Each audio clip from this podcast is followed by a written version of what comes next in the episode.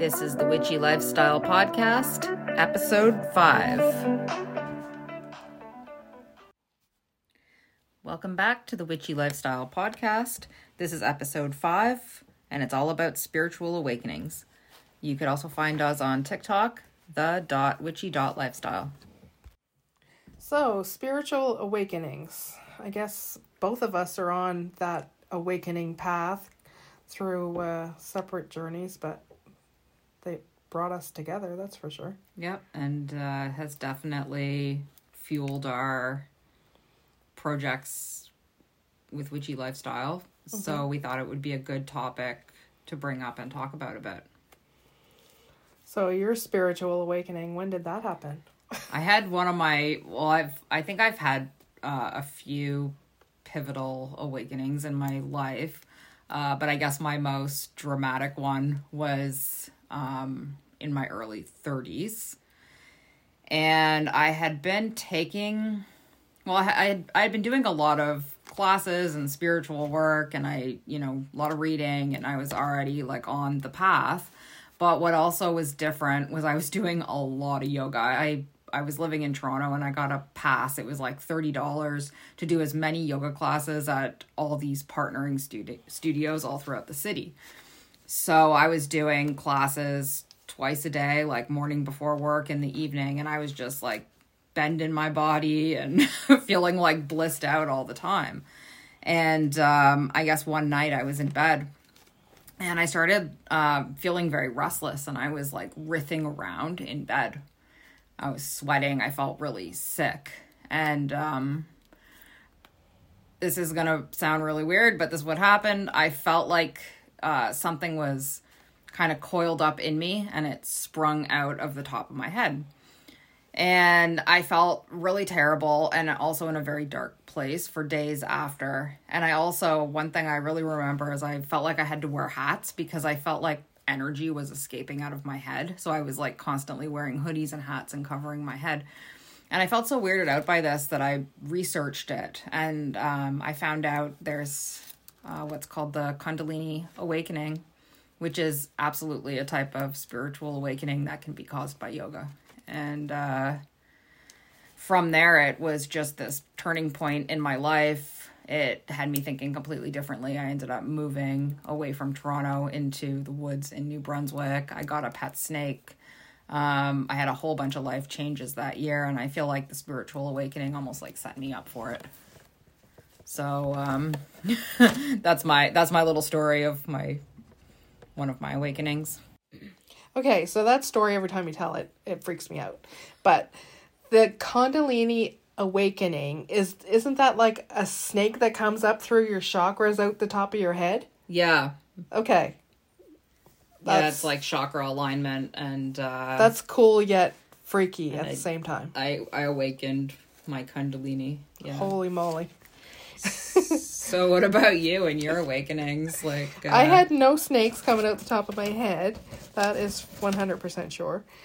But my awakening, I guess, when I was a kid, I think I was more attuned to um, my spirituality. I used to astral travel and um, uh, just different things when I was a kid would happen. But then that all got snuffed out and then it wasn't until last year when we went on a couple of retreats when um, I started waking up again. And, uh, you know, even through um, the uh, spiritual painting that we did, and we did some hypnosis, and um, just being around like minded people um, certainly got me back into um, my spiritual um, self exploration, that's for sure. So for you, it was like a very profound realization that you needed Yeah. change, like you needed a shift. Yeah, it was almost like a part of me had died and then a year ago it I woke up again. And since then I've I'm a much happier person only because you know, I'm finding the happiness, the peace within myself.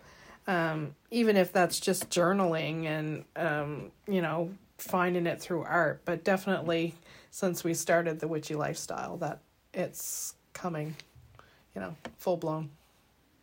Yeah, it's interesting. Like a, a spiritual awakening is really, I think, about getting to know a new side of yourself. It's like that tearing down of what you used to know, used to know, and finding out new things about yourself. And our um, our project with the witchy lifestyle is, you know, getting me into doing different things and getting to know myself on a new level too. So It makes me want to do the Kundalini awakening and, uh, you know, I'm gonna start doing some yoga then.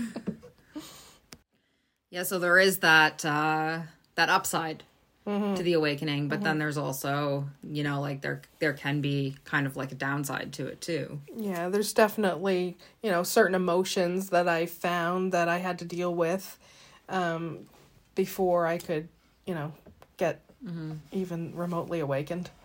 Yeah, there's a certain part of you that realizes that you're unhappy or there might even be anger or resentment. Like there's definitely things you have to work through. Uh, but the the whole purpose of an awakening is that there is like the light at the end of that and you work through it and you do your shadow work and you come out on the other side almost as like a rebirth Yeah, definitely feel that. Um, my rebirth had a lot to do with um, when I did the hypnosis with Lana. She she walked me through a lot of um, childhood stuff that I was suppressing, and uh, without that, I don't think I'd be what I am today. Yeah, just just to note, Lena's a hypnotherapist based out of Halifax, luminarywellness.ca.